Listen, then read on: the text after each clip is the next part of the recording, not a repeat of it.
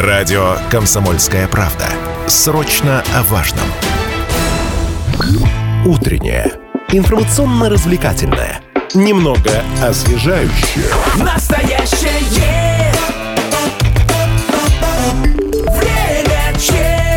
Мы продолжаем. У микрофона Лидия Андреева. И сегодня мы поговорим о деменции и болезни Альцгеймера. Это такие диагнозы, которые критически меняют жизнь не только заболевшего человека, но и жизнь его близких.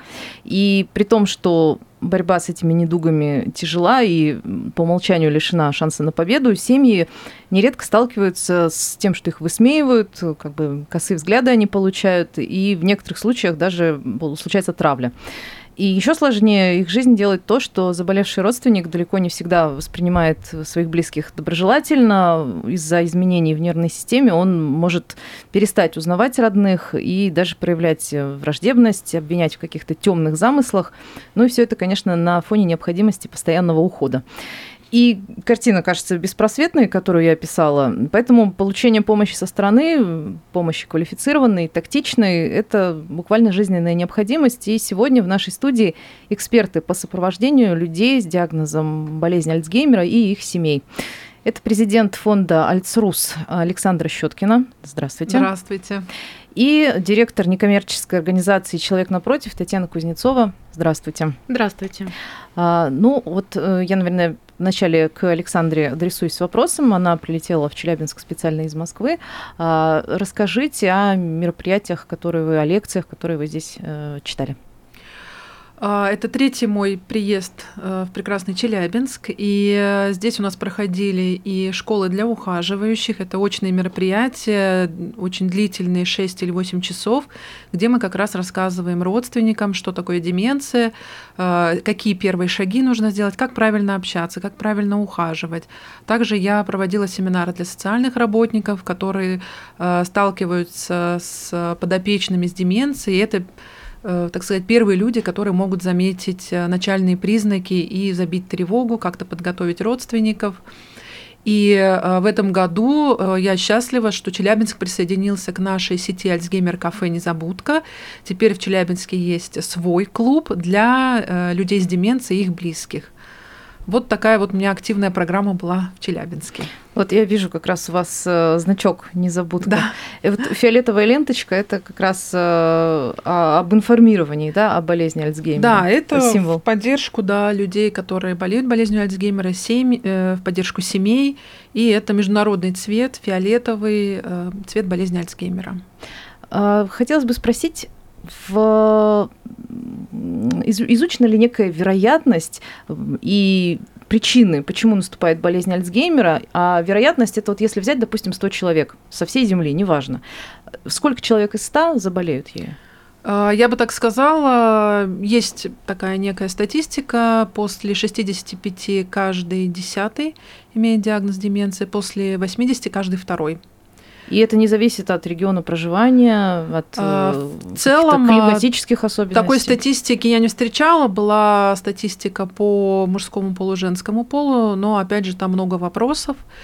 И э, ну, болезнь Альцгеймера есть э, изменяемые риски, есть неизменяемые риски. Это генетика, а, и возраст. Если есть какие-то а, генетические поломки, там есть определенный ген, который отвечает за болезнь Альцгеймера, то вероятность иметь ее у людей выше, чем у тех, у кого этого гена нет. Но опять же, все 50 на 50. Ну вот вы говорите, что после 85 там буквально каждый второй. То есть это как бы ген, который есть у всех, но он может включиться, а может не включиться, получается, при там, дожитии. Или как, как это работает? Не обязательно иметь этот ген. Можно иметь и не заболеть, можно не иметь и заболеть. Вот такая а, вот, вот штука. Да. А, вот сейчас к Татьяне хотела бы с вопросом адресоваться. Есть э, разные названия, и сейчас э, хочется понять, это э, разные названия одного и того же, или это правда разные диагнозы? Вот деменция, болезнь Альцгеймера, их очень часто отождествляют. Плюс еще говорят маразм, еще есть понятие старческое слабоумие. Это вот четыре разных болезни или все про одно? А, смотрите, что-то про одно, что-то разное. А, вообще деменции существует большое количество видов. Э, а, то есть это еще она, еще она подразделяется? Нет, нет. Если мне Александра не даст соврать, больше 100, 200 даже, да, подходит ви- видов вообще деменции, которые существуют. А, Альцгеймер – это один из видов деменции, да, то есть как один из вариантов. А, чаще всего встречается он, и чаще всего встречается сосудистая сосудистая деменция, да, когда образуются а, бляшки в сосудах головного мозга. А, старческое слабоумие э, в литературе это принято определение деменции, которое мы часто можем э, столкнуться, поэтому это как отдельный диагноз нельзя назвать. Ну, то есть это более такое тривиальное название, да, не да, да, да, да. Вот. Ну, а маразм, э, я вообще не люблю это слово, негативное, абсолютно неприятное. Мне кажется, ну, это что-то из жаргона. Да. да, поэтому его сюда, мне кажется, вообще не, не стоит даже брать и рассматривать. Угу. Ну, то есть главное, что это не медицинский диагноз, Нет. однозначно. А вот вы упомянули про сосудистые причины. Когда люди слышат про бляшки, они думают в первую очередь, что причина в неправильном питании и, допустим, там, сидячем образе жизни. Привет многим. А, вот, соответственно, изменение образа жизни, опять же, там э, БАДы какие-нибудь, прием БАДов, спорт, упражнения на тренировку памяти, вот это там играть в лото, изучать языки, это как-то помогает профилактировать или не особо? Э, это действительно помогает профилактировать, но опять же нужно смотреть, какой, какой вид деменции. Если мы говорим про деменцию, которая развивается при атеросклерозе сосудов э, головного мозга, да, это, конечно, отдельная тема. Но тут опять же нужно помнить, что, например, э, что такое атеросклеротические бляшки, да, это у нас э, липидные соединения, да, э, липопротеиды они называются. И здесь плохой кон... холестерин, да, так называемый. Вот, ну да, условно говоря, это плохой холестерин. Холестерин действительно есть хороший, есть плохой. Э, и здесь важно понимать, что, например, холестерин это не только то, что мы потребляем из едой, это всего лишь 10% холестерина, который мы потребляем с едой. 80% вырабатывается нашим организмом.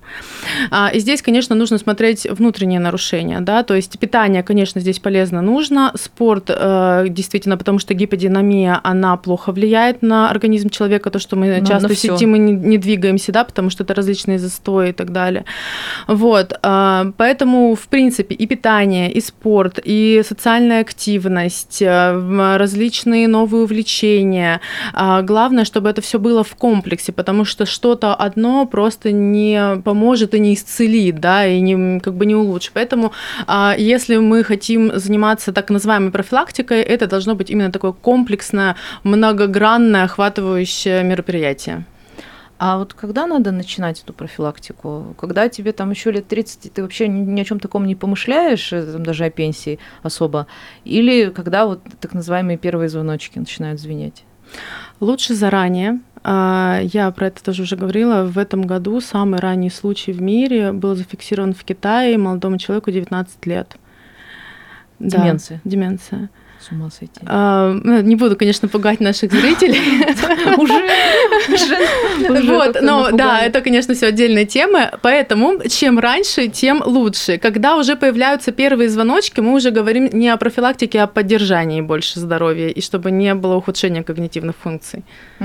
Вот опять же, да, про вот эти первые признаки э, довольно часто пишут, что родственникам важно не пропустить первые признаки, там вот как раз приступить к поддержанию человека, там, к активным мероприятиям, не просто там смотреть, как он там заболевает, угасает. Вот эти первые признаки, они в чем выражаются? Вообще, э, дополню касательно про профилактики, это скорее снижение рисков, и Всемирная организация здравоохранения рекомендует э, заниматься снижением риска лет это к 14. Поэтому все в наших руках. И, как говорится, никогда не поздно. Ну, то есть не а. курить, не есть всякую гадость. Там. А, это такой вот ЗОЖ, да, и, но многое зависит еще от здоровья, от образа жизни, от э, живешь ли ты в сельской местности или в городе, там много есть разных факторов. А, вообще в 2019 году на сайте ВОЗа можно найти отчет по рискам деменции, и там их достаточно много, и все они описаны. Но и есть какой-нибудь супер риск, который максимально возраст добавляет. и генетика. Это повышение Но рисков. ни то, ни то от нас не зависит. А да. вот то, что от нас зависит. Э, нет, я бы не выделяла. Это и, и правда, и правильное питание, и здоровый образ жизни, и физическая нагрузка, и социальная нагрузка. Тут, наверное, а, важно, важность в том, что когда человек выходит на пенсию, его жизнь меняется, социальный круг уменьшается, социальная активность уменьшается, какая-то а, у него был рабочий коллектив, была цель в жизни, э, было дело, а теперь он предоставлен сам себе, и это может ухудшать и э, повышать риски. Поэтому все кто э, готовится выйти на пенсию или выходит на пенсию, и взрослые дети, которые заботятся о своих близких, я всегда рекомендую не оставлять это без внимания, а предлагать своим мамам и папам какой-то досуг, клуб, хобби новое, то есть э, чем-то заняться, а не просто сидеть дома и смотреть телевизор. Вот, потому что и, как говорится, пенсионный возраст – это возраст потерь, уходят близкие друзья от тех или иных заболеваний. То есть так или иначе а, круг друзей, круг коллег и круг интересов сужается, поэтому здесь важно предпринимать шаги. Что касается начальных признаков, по статистике болезнь Альцгеймера может начаться и за 15, за 20 лет до явных проявлений, поэтому э, здесь я вот всегда рекомендую быть внимательным к родителям, к бабушкам, дедушкам. Если вы заметили какие-то странные фразы проскользнувшие. Допустим, вы гуляли в парке, и вдруг бабушка говорит, ой, что это за парк, я, я не знаю, где мы находимся. Угу. Но вот на такие вещи нужно обращать внимание, если вас что-то э, удивило в поведении вашего близкого, какая-то фраза, а, какое-то действие, что-то он не узнал, где-то не сориентировался, что-то не смог, пользовался микроволновкой, да, и потом, допустим, вы заметили, ой, а дедушка больше не пользуется микроволновкой. А почему? Потому что она ему не нужна или потому что он забыл как? Давайте сделаем короткую паузу, скоро вернемся в эфир и продолжим. Возвращаемся в эфир. У микрофона Лидия Андреева. Мы беседуем сегодня с президентом фонда «Альцрус» э, Александрой Щеткиной и директором некоммерческой организации «Человек напротив» Татьяной Кузнецовой. Это организации, которые помогают людям, болеющим деменцией и их близким э, поддерживают их. И как раз мы в предыдущую часть закончили на том, что если появляются первые признаки деменции, как раз поговорили, какие э, они будут очень задолго до того, как она действительно станет заметна всем, нужно не игнорировать их и заняться проверкой здоровья. В частности, вот, Александра, вы сказали, что нужно сдать анализы. А какие анализы надо сдавать? Потому что вот мне как-то кажется, что далеко не всякий терапевт э, внимательно отнесется к человеку, который придет и скажет, знаете, вот у меня там мама, папа, бабушка там э, какую-то странную фразу сказал. Очень вероятно, что врач спишет, да, как, как бы, а, а у вас такого не было, что вы ищете очки, они у вас на носу, например. Да, такое часто бывает, но э, я всегда за то, чтобы э, ну, лучше заранее побеспокоиться, угу. и, может быть, вы просто сдадите анализы, и там все хорошо. Ну, бывает, правда, бывает. Или, да, допустим, человек плохо себя чувствовал, и у него случилось небольшое помутнение рассудка. Такое тоже бывает. Это называется Такое делирий при определенных. При сессии да. даже бывает. Да, да, да, да. При усталости, да. То есть, да, бывает.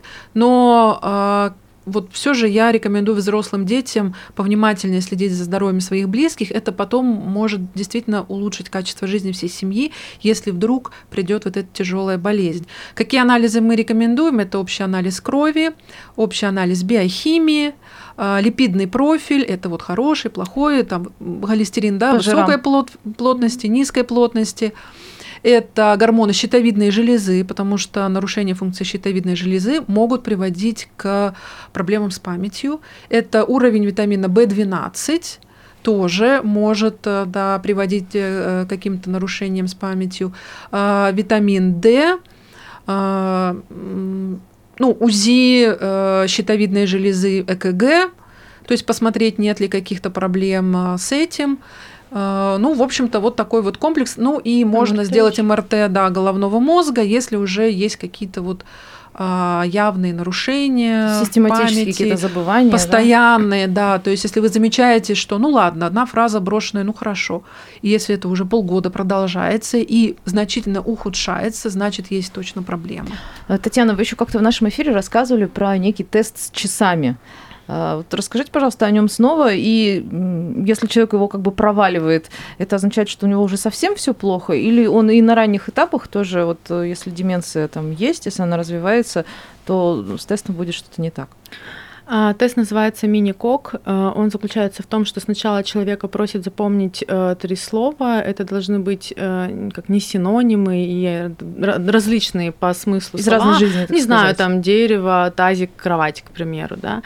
А, И дальше просит нарисовать циферблат часов э, с указанием определенного времени. Лучше просить, например, там 14 часов 20 минут, ну какие-то такие цифры двузна- двузначные, А, потому что при э, когнитивных нарушениях на циферблате появляются вместо цифры 2 цифра 14, э, стрелки неправильно, м, бывает, что все в зеркальном отражении, либо вообще люди не понимают, как э, нарисовать циферблат. А если попросить без четверти, мне кажется, даже, Ну, это сложнее. даже некоторые молодые да. люди начнут Да, да, очень да. так зависать.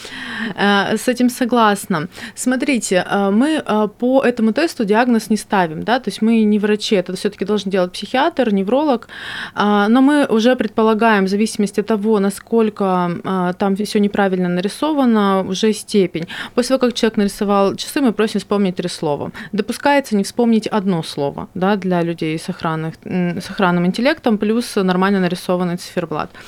Вот. А по нашей статистике, нашей конкретной организации, из 100 человек, которые у нас рисовали э, циферблат, только 30 справились с ним успешно.